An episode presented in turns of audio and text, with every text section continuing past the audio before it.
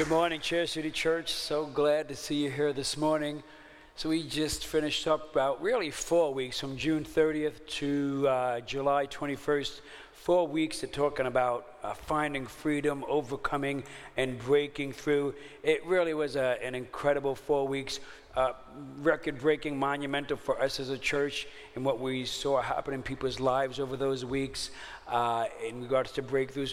The numbers we saw, for the month of July, continually running up around 350, 370, 400, just for any church in Massachusetts and New England. That's fantastic for us. It's numbers we had not seen before. We're excited about that.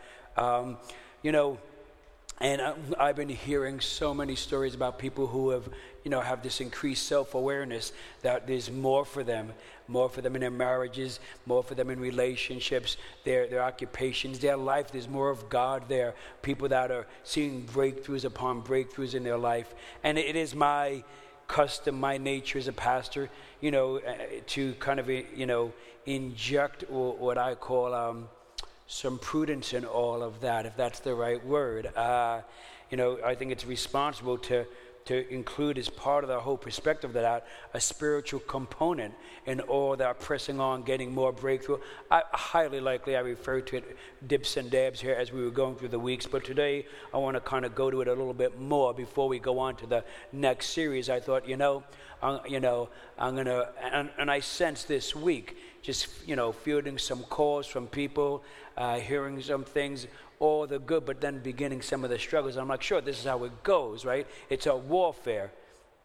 And so what happens is, as you go through the breakthroughs, as you have the freedom, as you begin to pursue them more, and there's that exhilaration and that progress and then the realization, and all that, you could have a bad day.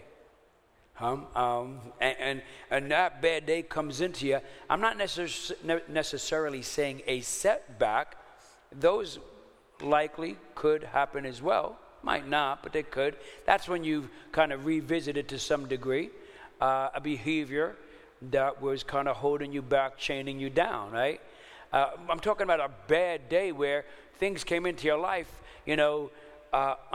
just out of nowhere, unexpectedly. It might be the first time you ever had something like that happen to you, but they were negative. They were, debilitating, difficult trials, ever sorrows. And it might not be something of the life-shattering, life-shaking magnitude, but something just really just began to kind of get you down. Make you heavy, kind of bring you, just to weigh you down, kind of a, bad day type of happenings, right? And so what we want to do here is that, we want to make sure that that bad day doesn't now lead you to a lot of setbacks. That bad day doesn't become a bad week and become a bad season, where all of a sudden those moments of realizing there's more, those moments of overcoming and breaking through become so distant. We don't want that. We want you to keep moving forward towards the more and the breakthrough.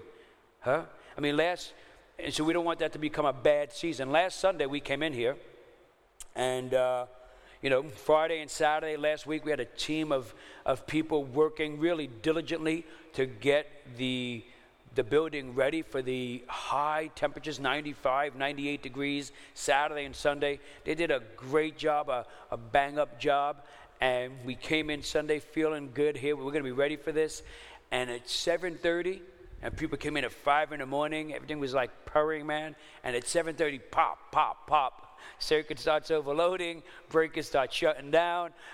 My terminology, lights start shutting off. Videos start shutting down. Speakers aren't working.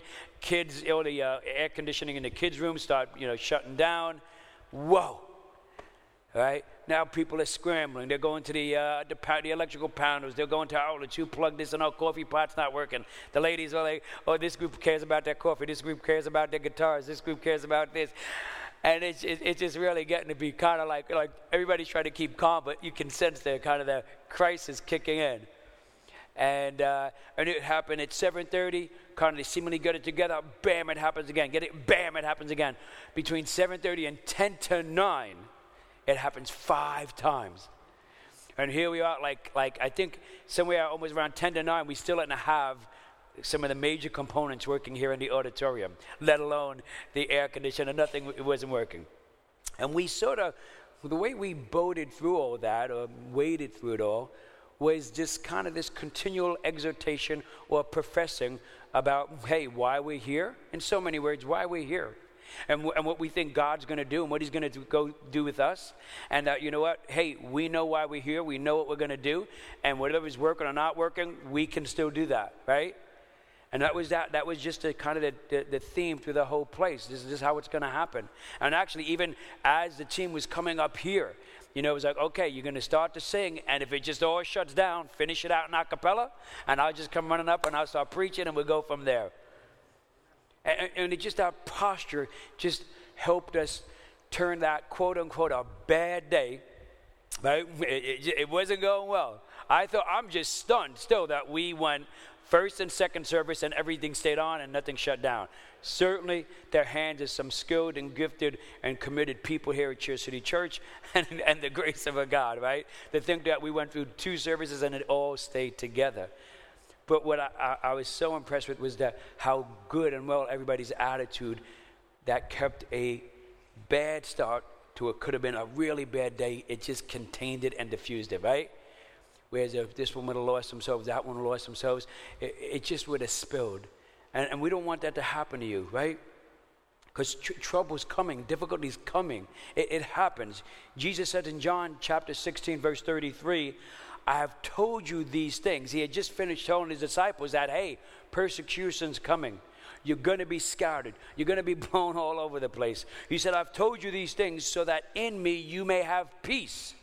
In this world, you will have trouble, but take heart, meaning feel it, know it, let it resonate in you. Take heart that I have overcome the world. Jesus is saying you're going to have bad days. And follow me when you're having good days, but follow me when you're having the bad days as well, huh? There's a song, and some of you are familiar, it says, my mama always told me there'd be days like this, right? Well, Jesus said it before your mama said it. There's going to be trouble, huh? Days filled with sorrow, pain, uncertainty, bad news. It's not how you expected it, not the way you wanted it to go. You put all effort into doing this and doing this, and look at the outcome, and it's not what it should be. Well, you know, Christy and I, we're 6 years into our marriage. I've told you kind of this before, what I'm going to tell you, but I'm going to give you another layer to it in this context. We're 6 years into our marriage. I mean, that's not a long time to be a husband. I got some air under my wings, but I mean, you know, 6 years is not a long time. And living with us is our two-year-old son, Justin. So I'm now 2 years as a dad, so I got less air under my wings. And also living with us is my 92-year-old grandfather. So we got a 2-year-old and a 92-year-old in the house at the same time. Listen, that's challenging and kind of comedy at the same time. So, and now Christy also, in the midst of all that, is 10 weeks with child, right? So that's what I'm living with. A wife who's 10 weeks pregnant, a 2-year-old and a 92-year-old. And now, unlike the other pregnancies, in a sense, Christy's having just, what's called complications, you know, after week 6, 7, 8, you know, she's not feeling well, probably closer to 10, and it's, you know, convinced, you know, we research, study, talk, it's not a morning sickness thing, so she just doesn't feel well or right, something's wrong, and now, you know, so she gets up this morning, and I'm helping her, you know, she's getting ready, and I'm helping her, and getting her ready to go to the doctors, she can go to the doctors, I'm going to stay back, you know, then, you know, after that, I'm going to help Justin eat and my grandfather eat. I got to cut up both their food into pieces to feed them, right? And Christy goes off, and Justin is, you know, with his waffles, he's just got to fill every stinking little square with his syrup. And then if I'm not looking, he's got to put it like a puddle so he can put his hand in it and stick his hands in the thing. And I got so Justin's making a mess. I got my grandfather, he's 92. I'm trying to feed him. He's making a mess too. And it's just all this just craziness going on. Christy comes home, and now the part you're familiar with, many of you, she comes home, she looks at me, and I'm tired, I'm weary. I mean, I haven't slept much. I'm dealing with Justin, a 2-year-old, and my grandfather. and juggling the ministry with the kids in the city and the projects, and the day is just, it's a tough start already to the day. And she comes home and she says, hey, she goes and she smiles, and I told you, she goes, we're going to have twins. And a rough day just got, to me, really crazy, terribly rough. I was so overwhelmed that really I almost collapsed. Like I physically, my legs buckled. I did one of those, They had to go and forget about the pregnant woman. They had to take me over to the couch and sit me down. True story. And finally, after 20 minutes, I'm like, this tough day just got really tougher for me, man. I can't even envision, come on. Got a 2-year-old and 92 twins. No way. I can't do this. I go, after 20 minutes, a half hour, I get myself together. I'm like, oh, what, my grandfather. I go into my grandfather's room to check in and see how he's doing. It was a rough night. I go in and, I tell him, I say, hey, Gramps, I kind of pick him up from his bed. I take him out of his bed. I carry him. I put him over into his chair, and I sit him up with a pillow, prop him up. And I tell him, hey, Gramps, Chrissy's going to have twins. And he looks at me, and he, closes his eyes, turns his head. A tear comes down his face, and he passes on, right? And that really gets hard. That's a tough day, man, right? My day, that's a bad day, man. That was a bad day that I might refer to going on that really began kind of a spiraling for me for some time. And so when we have bad days, when we hit what we could perceive as a crisis come into our lives, we tend to respond in certain ways, huh?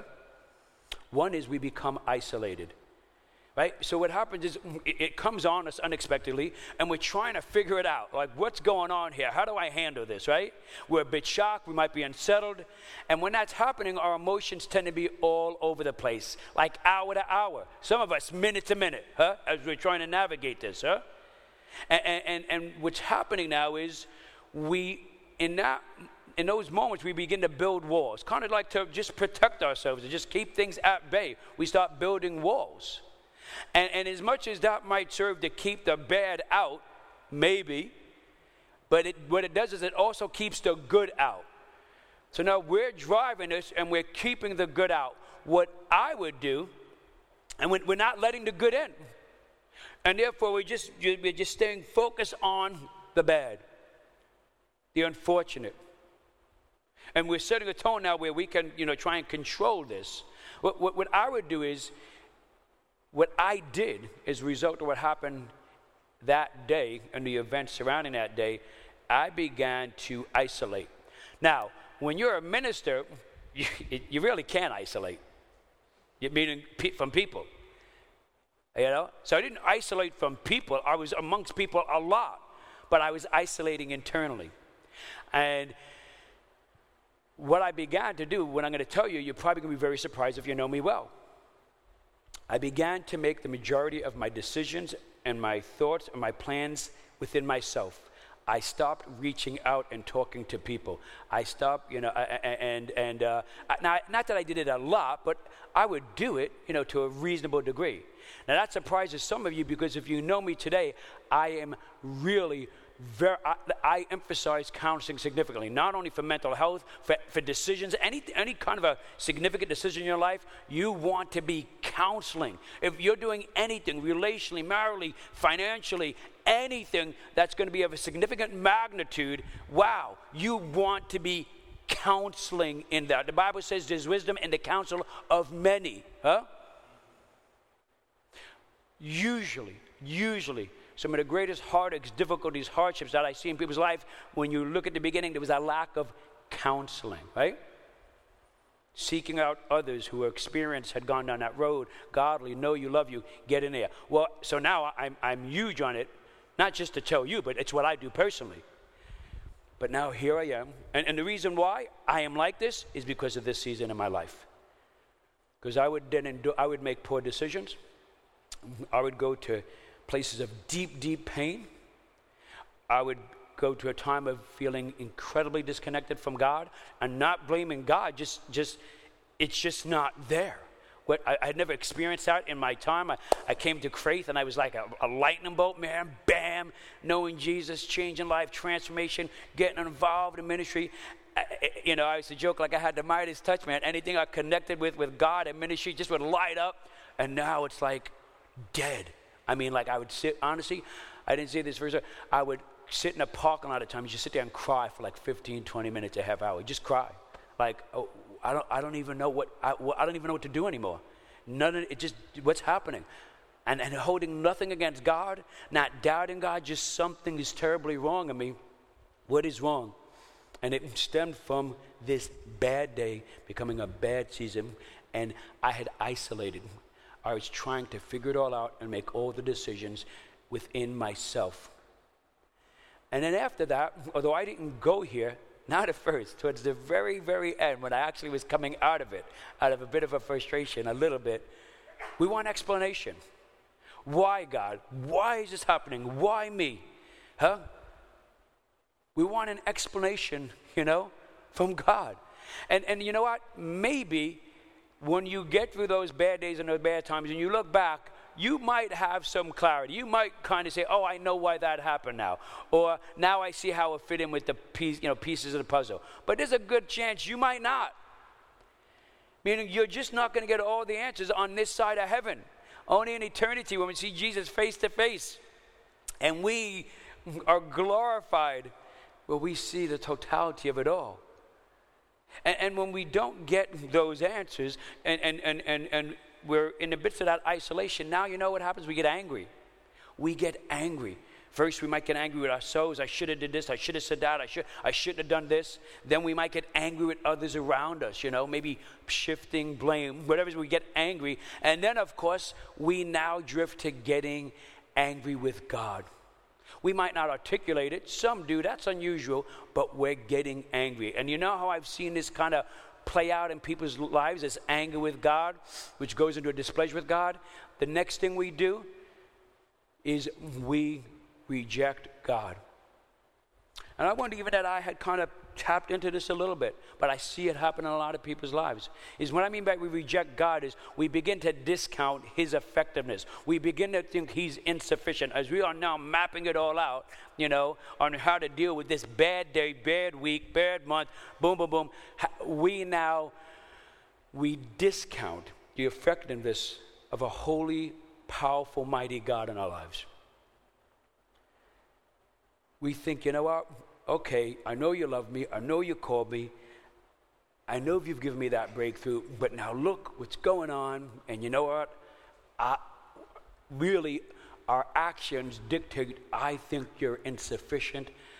I don't think you're good enough for this. And in a sense, I'm just rejecting all of, or a good chunk of who you are in my life, huh?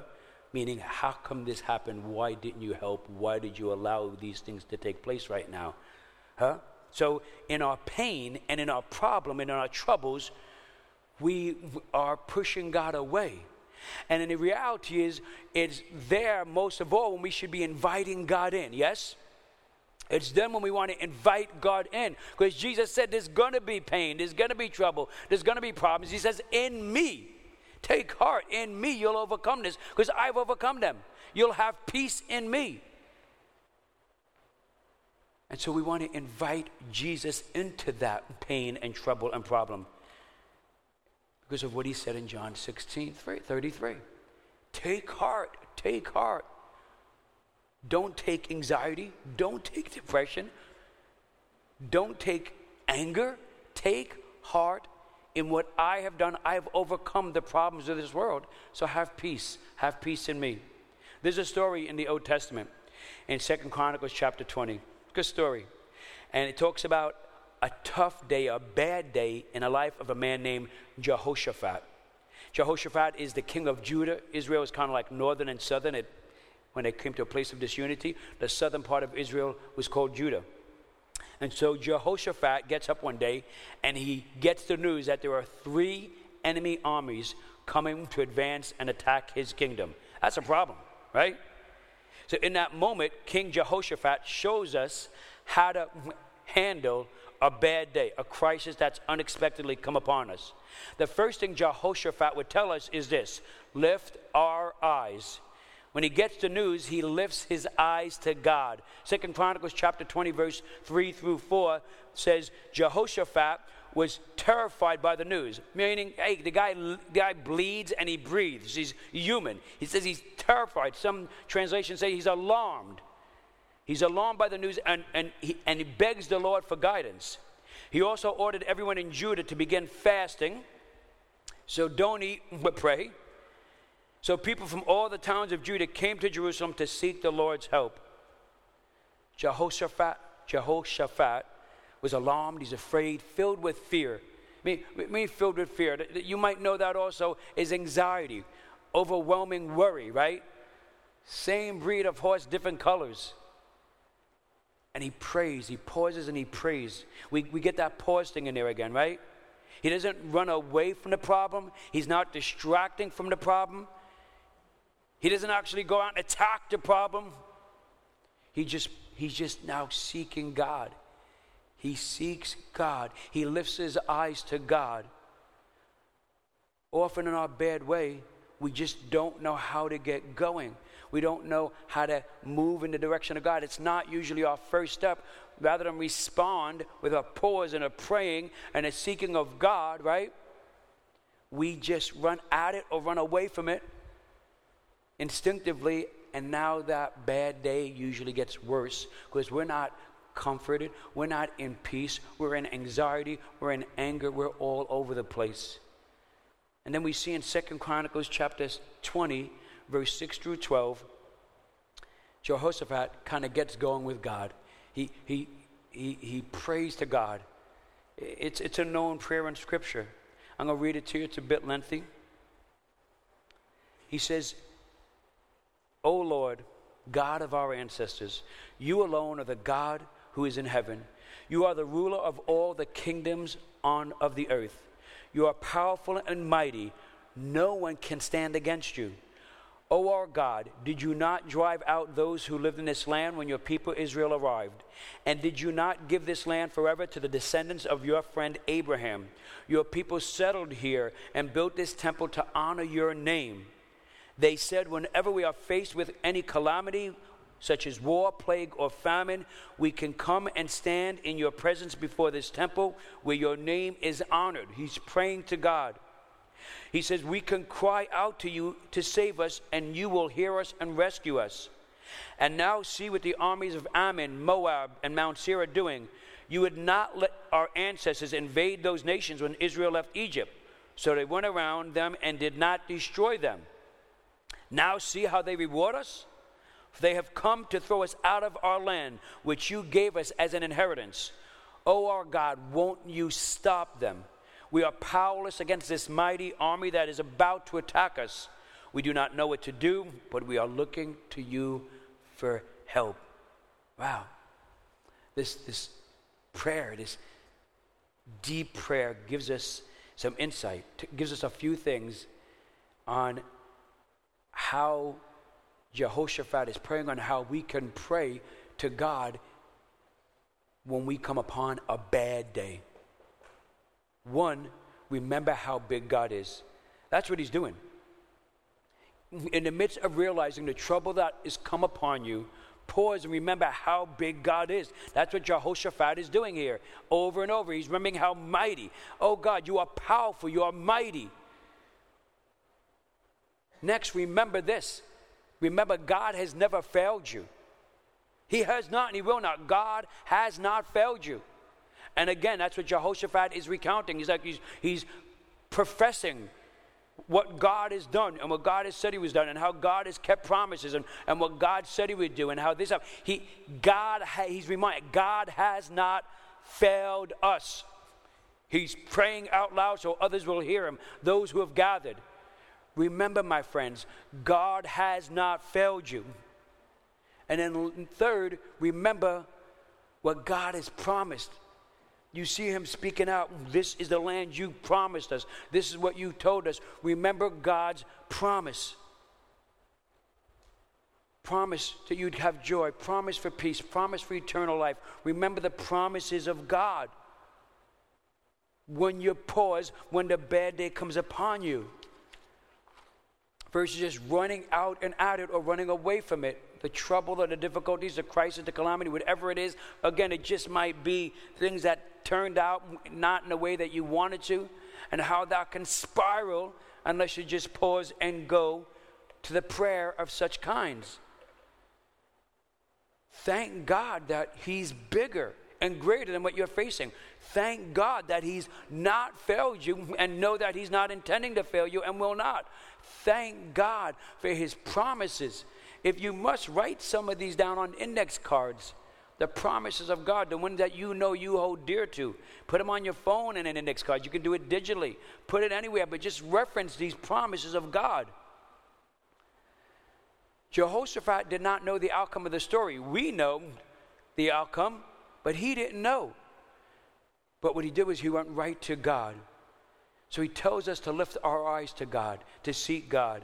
And then Jehoshaphat tells us to exchange our thoughts. Yeah. You see, at first Jehoshaphat was afraid at first.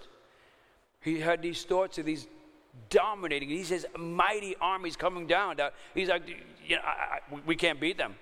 They're going to crush us. What do I do? And it says he was alarmed. He was afraid.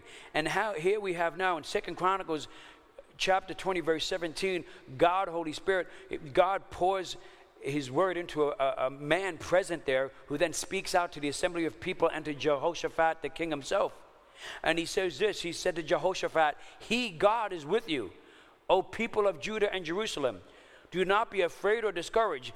Go out against them tomorrow, for the Lord is with you. Now, God sends Jehoshaphat a message through this man, right? So he starts out with thoughts of being afraid, and now he's hearing these words of being courageous, not to worry, not to be discouraged, not to be afraid. Look, when a bad day comes on you, it is nature to go towards concern, to go towards worry, to go towards anxiety, to go to a fear, right? You want to pause and you want to exchange those thoughts with God's truth, with God's thoughts. You want to entertain, you want to embrace the possibilities and the hope you have in God. And we just said that last week will almost always counter the incomplete picture you're putting together quickly with your thoughts of anxiousness and worry and concerns and fear. Exchange those thoughts for godly, powerful thoughts. Exchange it for Jesus saying, take heart, I have overcome the world, and you can have peace in me. Surround yourself with God's people. Don't isolate. When Jehoshaphat is hearing this, he's hearing it from someone who's amongst him, from the assemblies of people. Get together.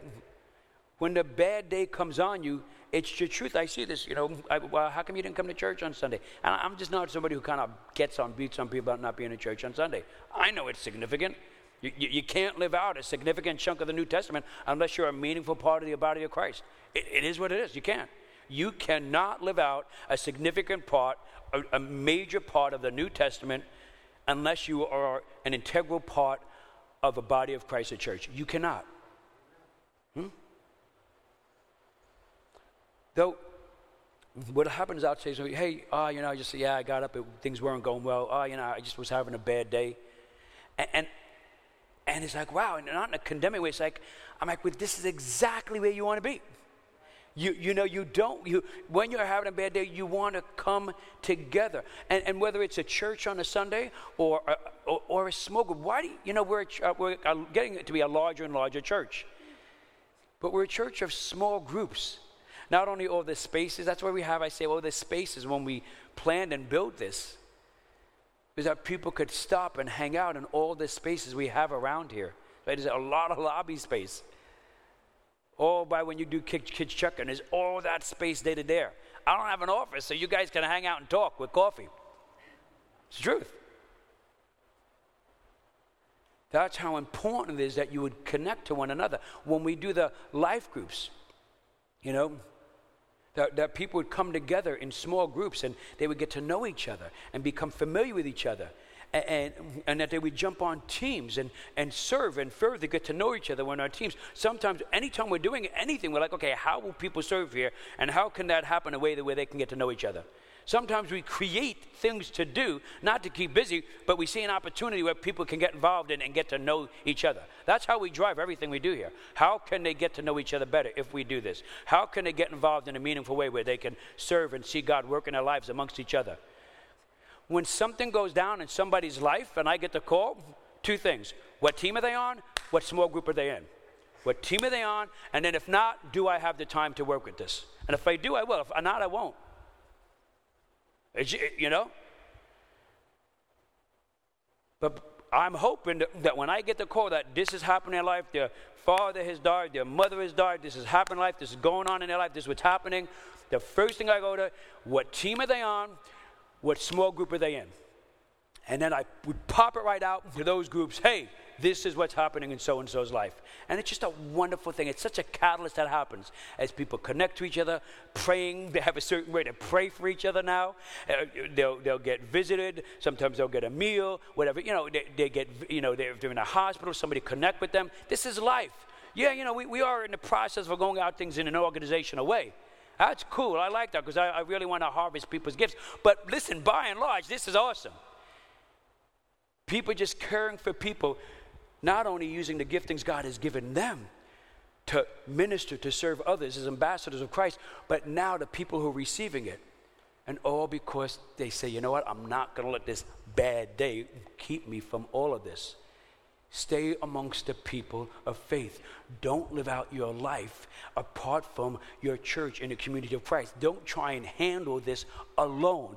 You are not meant to do that. The word doesn't call you to do that. You're shortchanging yourself, your marriage, your kids, your faith, absolutely, positively all day long. Huh? And your bad days are going to be heavier and they're going to last longer. Not what God wants for you. He's got more for you, yeah? So the next thing we want to do when working through a bad day is we want to surrender our control. Truly, truly one of the hardest. We want to surrender our control. This is what I struggled with once I went there. After that time with my grandfather, I just took control, man. And the more I took control, the worse the things got, and the worse the things got, to double down, and the more I took control. 2 Chronicles Chapter 20, verse 18, it says, Then King Jehoshaphat bowed low with his face to the ground. And all the people of Judah and Jerusalem did the same. Somebody was telling me earlier, wow, notice he did it and the people followed. And they were worshiping the Lord. Now Jehoshaphat was a great general. And he's so overwhelmed with his need of God and the presence of God that now you see him, he's surrendering to the goodness. I want to say this again. He's surrendering to the goodness of God. He's surrendering to God's promises and God's power. That's what we are surrendering to. That's what we're going low to. Rather than going high, right, and getting high on ourselves or getting high on anything we can get our hands on, right, to distract us from dealing with the bad day, from handling the bad day, he goes low, prostrates himself, humbles himself before God. It is good to get low with Jesus. You hear me? It is good to humble yourself. The Bible says to cast your cares upon God, for he cares for you, right? Today, don't carry the weight. Just don't carry that burden, huh? Surrender that to God. Begin to picture and envision God taking that from you. As you're speaking it out to God, as you're casting your cares and your worries, professing them and speaking them out to God, know that he cares for you. Care is not compassion. Compassion is, I have thoughts and emotions that are attached to your difficult situation or your need. That's compassion. Care is, I'm actually going to do something about it. I care for you. I'm going to put some, as I say, legs on my prayers now and get into this with you, okay? I'm going to do something. God cares for you. And it's not just any care. It's the care of a mighty and a powerful God, yes? Don't be thinking, what am I going to do now? How am I going to get this done? How is this going to be resolved? How am I going to pay for this? How am I going to carry this? How is this going to hit my reputation? Just stop it. Just stop and pause. So you know what? I'm going low, baby. I'm going low with Jesus. I'm humbling myself before God. What a beautiful place to be, huh? And I'm surrendering to my God right now, huh? And this bad day is going to begin to see resolution. It's going to, and the devil is going to be discounted. He's going to be rejected, not my God. You see the difference? We're rejecting Satan. We're rejecting his demons. We're discounting them, right? And we are exalting the one true God in our lives. The last thing Jehoshaphat does is, and we need to do it when we're having a bad day, a crisis comes on us, is to trust our God. It's kind of like the other side is running. We want to trust our God. 2 Chronicles chapter 20, verses 20 through 21. It says, early in the next morning, the army of Judah went out into the wilderness of Tekoa. On the way, you got to get this here, okay? I'm going to leave you with this. On the way, Jehoshaphat stopped and said, listen to me, all you people of Judah and Jerusalem. He's telling this, ready? He says, believe in the Lord your God. Last week we said, what you believe in, you're going to behave, right? How you believe is how you're going to behave. He says, believe in the Lord your God. When you're having a bad day, pause and stop and believe in your God. He says, when you do that, and you will be able to stand firm. Believe in his prophets and you will succeed. After consulting the people, the king appointed singers to walk ahead of the army, singing the Lord and praising him for his holy splendor. They haven't started fighting. Nothing's been won. And here they are singing, praising God. And this is what they sang. Give thanks to the Lord, for his faithful love endures forever. I could see the singers going ahead saying, give thanks to the Lord. And then all the soldiers saying, for his love endures forever, right? And here he is. This is Jehoshaphat leading into battle. And what he's saying here is, hey, you know what? Here's the deal. We're not just going to worship God in the moment that calamity and difficulty comes upon us. We're not just worshiping God to find a way out. We're worshiping God for the victory. We're going to worship him now. We're going to worship him on the way to the battle. We're going to worship him in the battle. We are just going to keep going, and we are going to hold on to our God. Yes? That's your way out. That's your way to keep the breakthrough going. That's the way to continue finding that freedom. That's the way to continually to overcome and to hold on to what God has given you, and that's your way to more that he has for you. Keep praising him. Keep thanking him. Keep realizing that it is his love that endures forever. It is not your anxiety that is to endure forever. It is not your depression. It is not your selfishness. It is not your fear. It is not your financial calamity that is to endure forever. It is not the problem in your marriage that is meant to endure forever. It is God's love and his faithfulness that is meant to endure forever. Are you hearing me? And that's what you got to speak into that difficulty that's come into your life in that day. And it's what you keep speaking, you keep professing, and you lead with that. You don't run to the battle with you in control, with you isolating yourself, with you trying to figure out a way, with you just being fed and fueled by thoughts of worry and anxiety or anger or difficulty or just whatever it is. No, you want to run to the battle, professing and worshiping God, with him in control, trusting in him and giving thanks and knowing that his love is going to endure. If you get anything, get this, your difficulty will not endure. If you don't trust in God, that difficulty will end and another one will come up. But God's love endures. God's love is what endures. God loves you. God loves you. His love endures through it all. Inject that, infuse that into your heart and mind at the beginning of a bad day. Now listen, before you can surrender control and trust in God, you've got to take that step of surrendering your life to God, of trusting in Jesus Christ as your Lord and Savior. We had someone come in last week, as we often do, in a crazy hot weekend, 95, 98 degrees, July. Somebody comes in and professes faith in Jesus Christ last week. How awesome is that? Huh? Happens a lot. I just thought I'd let you know that. What a beautiful thing that was. So today is your day to take that step to say, you know what, I am giving up control. I am not going to be running at the things in my life with a worry and inconsistency and emotionally unregulated, all over the place. I'm not going to do this anymore. I'm not going to put up walls. I'm not going to isolate. No. I'm going to go low today so that God, it says in 1 Peter that when we humble ourselves under the mighty hand of God, he will raise us up. Oh, man, that's powerful. So you go low today and you humble yourself and you trust in Jesus as your Lord and Savior. You turn from the way you were living, which was apart from God, in opposition to God. We call it sin. And you know and you believe that Jesus gave his life on a cross. He shed his blood so that you would be made right. What that means is his blood covers your sin, that when God looks down on you right now, as you are believing in Jesus, he sees the great, perfect work of his son in you. He sees the righteousness of Christ on you. You are right before God. It's a beautiful place to be. And now you are moving out into the more that God has for you. Listen, today, don't run from God. I was talking to somebody earlier, and they were sharing with me what's happening in their life. They're not coming to church. And I said, you know, I think you're wrestling with God.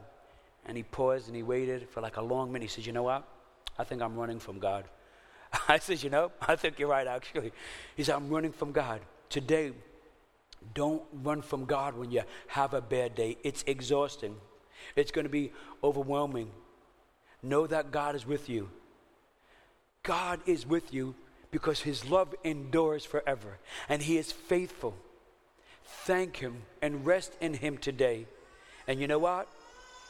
You are going to get through your bad day, and God is going to glorify himself in you. And you then, and here's the great part, one day, God will use you to help somebody else get through their bad day. Yes? To God be the glory.